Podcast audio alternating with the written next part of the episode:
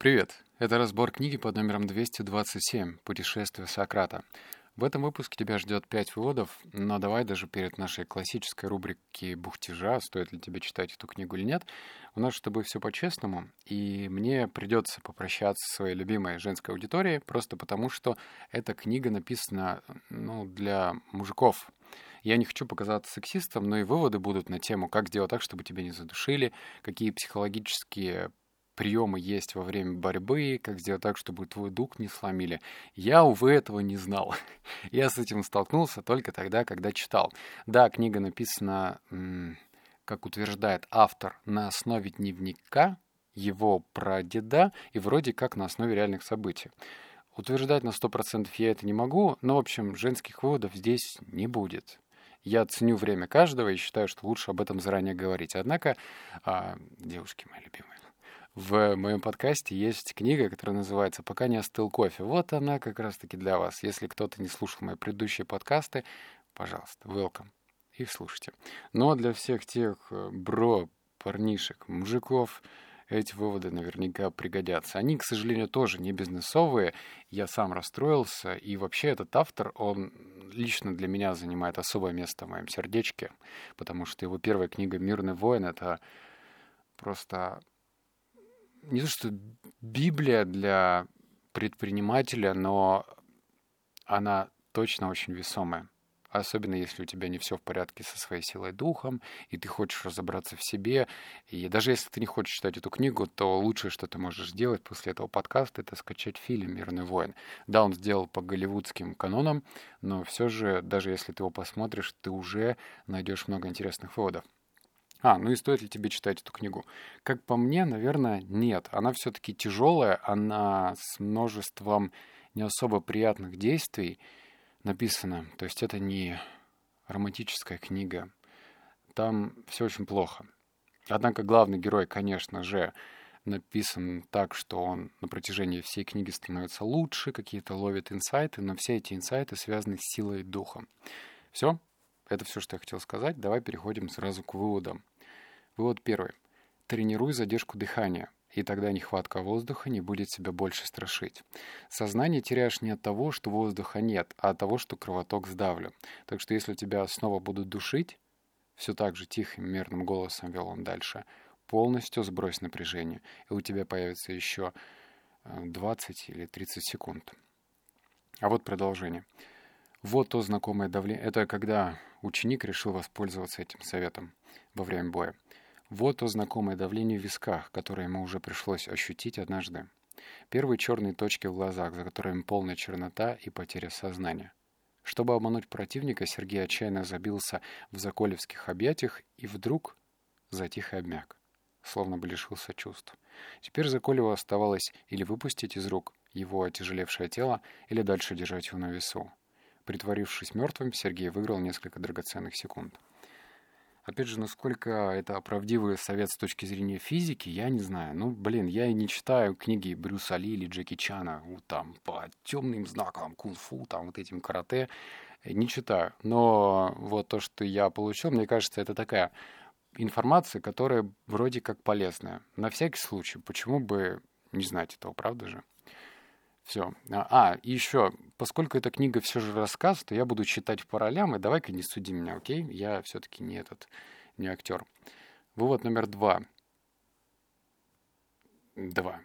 Все случилось, когда он меньше всего был готов к этому и меньше всего этого ждал. Он поднял крышку, чтобы помешать варево в котле. Дальше все пошло словно во сне, как будто он сам со стороны видел свои движения, ставшие медленными и тягучими. Вот со спины появляется Разин. Взмах палкой, и Сергеева рука с крышкой от котла движется ей навстречу. Лязг железной крышки словно разбудил его. «Ну вот, чего еще удумал», — удовлетворительным тоном сказал мастер.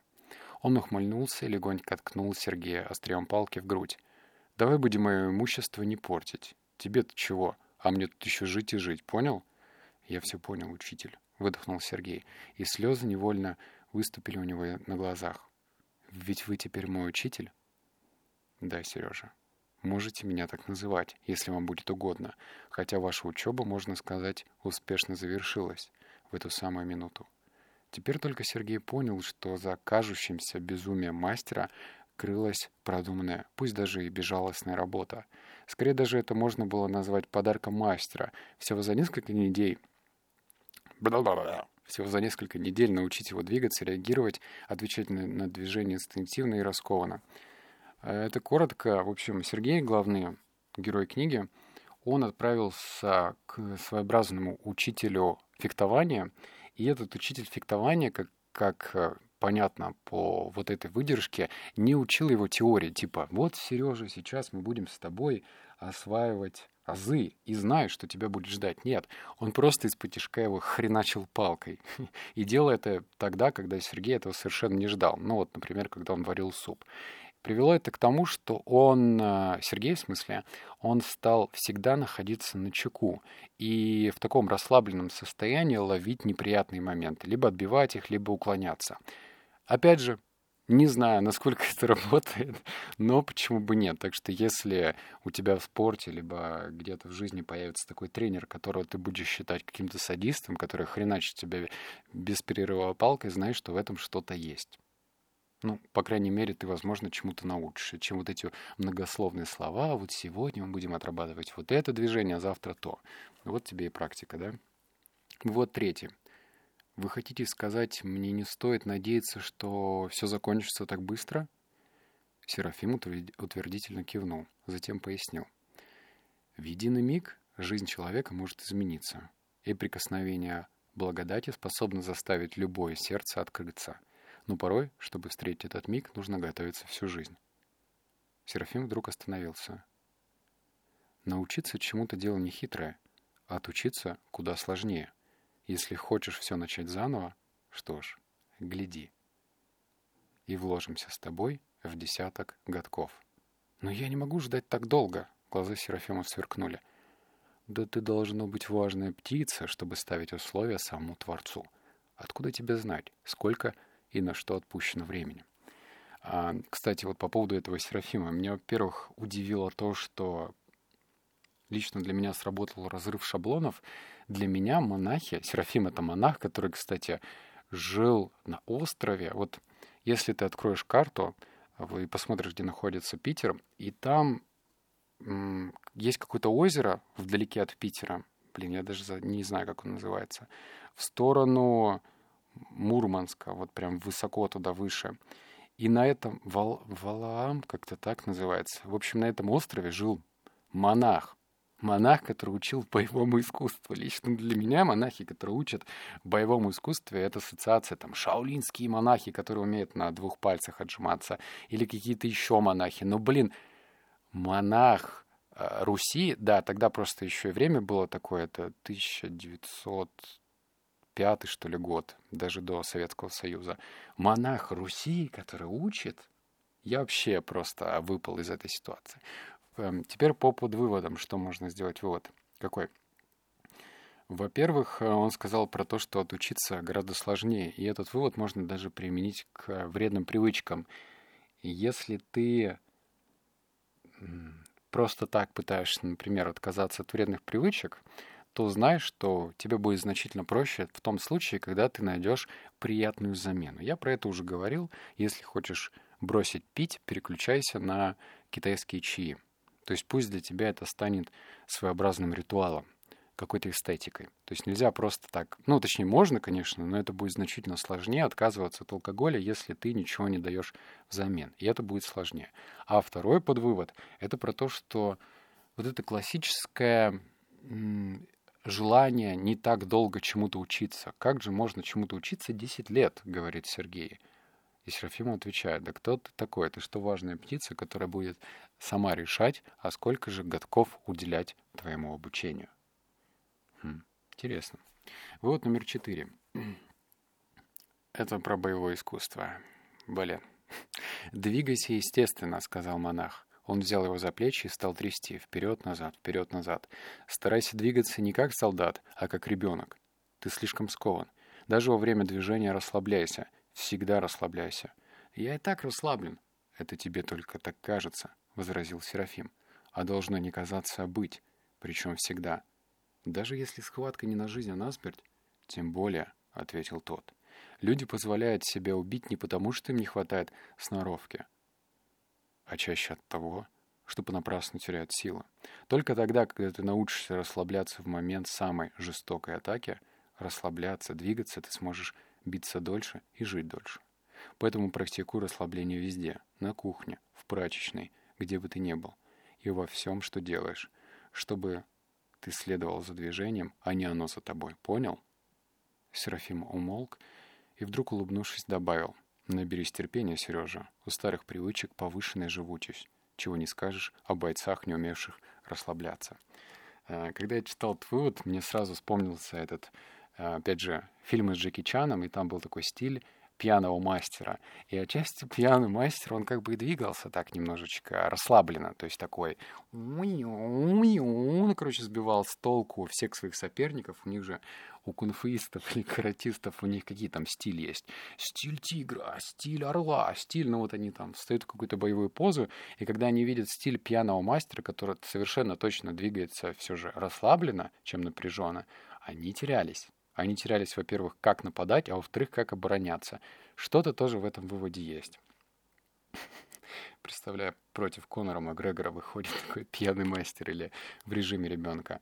Но все же, а, ты же тоже, наверное, слышал такие истории, что во время автокатастроф э, были люди, которые, например, разбивались насмерть, а некоторые, у некоторых были такие легкие ушибы. И кто-то говорит о том, что если ты напряжен, то ты можешь э, ломать кости. А если ты находишься в таком мягком состоянии, в расслабленном, то можешь отделаться ушибом. Блин, я не могу это утверждать, но я про это вот как раз-таки в документалках слышал и в книгах читал. Опять же, что-то в этом есть. Угу. Вывод номер пять. И все же, Серафим, если оставить эти возвышенные слова, что мне следует делать? А что все, по-твоему, делают? Нужно ставить одну ногу перед другой. Ты только актер по-настоящему великой драмы, смысл которой постичь может только Бог. Временами мне кажется, что даже Бог не совсем понимает, что в действительности происходит, сказал он, засмеявшись. Мы можем только играть ту роль, которая нам дана, понимаешь? Те, кто возникает в твоей жизни, неважно, на пользу или во вред, все они посланы Богом встречая всех их с мирным сердцем, но с духом воина. На этом пути тебе не раз придется упасть, но в каждом падении тебя будет и наука. А научившись, ты найдешь свой путь. Пока что подчини... Подч... подчинись Божьей воле и живи жизнь, которая тебе дана, мгновение за мгновением. Как я могу узнать Божью волю, Серафим? Вера не в том, чтобы досконально знать что-то о чем-то, ответил он. Она заключается только в мужественном принятии всего того, что происходит. Приносит ли это радость или страдание? С верой, что все это ради высшего блага.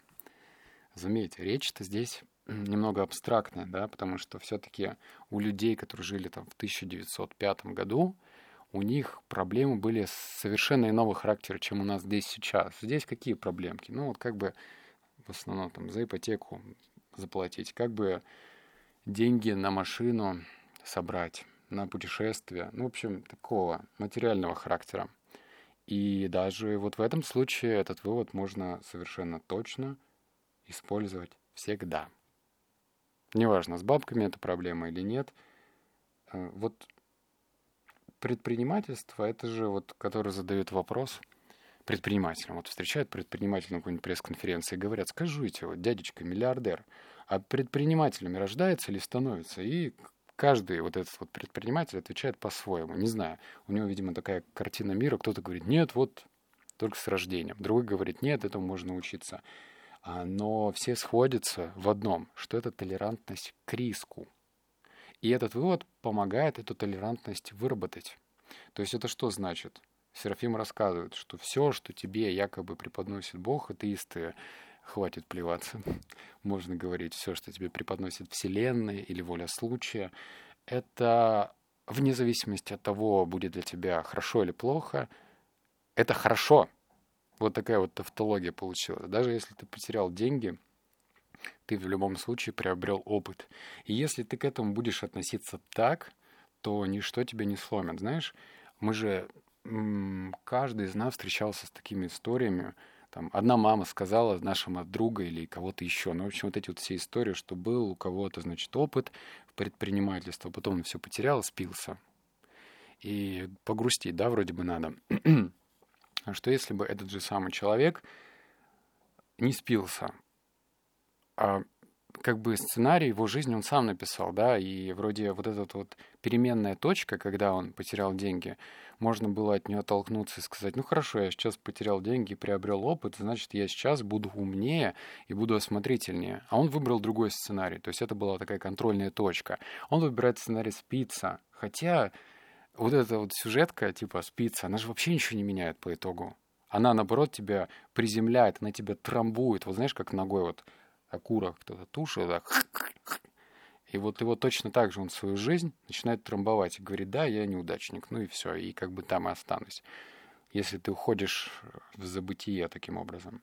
А если ты отталкиваешься от этой ситуации, говоришь, ну я же реально стал опытнее, так ты лучше становишься.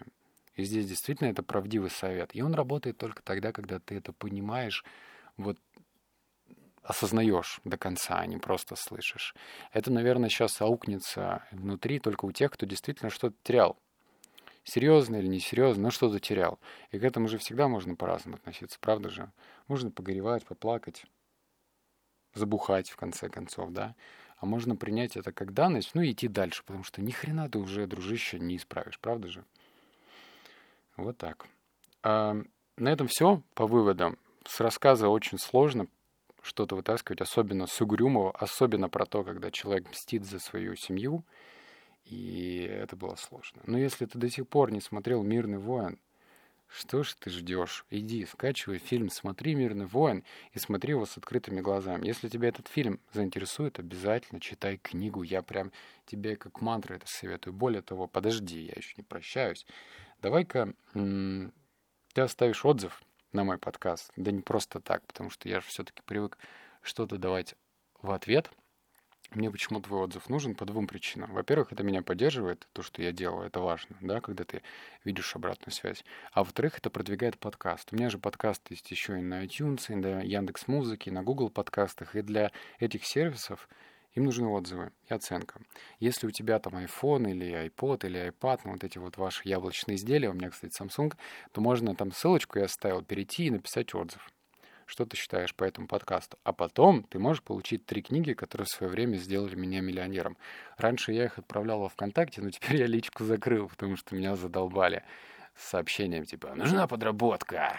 Закладчикам надо тебе?» Блять, как я это ненавижу. И я закрыл, и я эти книги буду оставлять для тебя в специальных местах. То есть это будет такой своеобразный квест. А я об этом скажу в следующем подкасте, но надеюсь, что ты все-таки отзыв оставишь, а то будет как-то не по-честному. Я скажу, где эти книги, а ты отзыв не оставишь. По-моему, неравноценный обмен получится, правда же? Ну все, обнял, поцеловал, заплакал. Услышимся в следующем подкасте. Пока.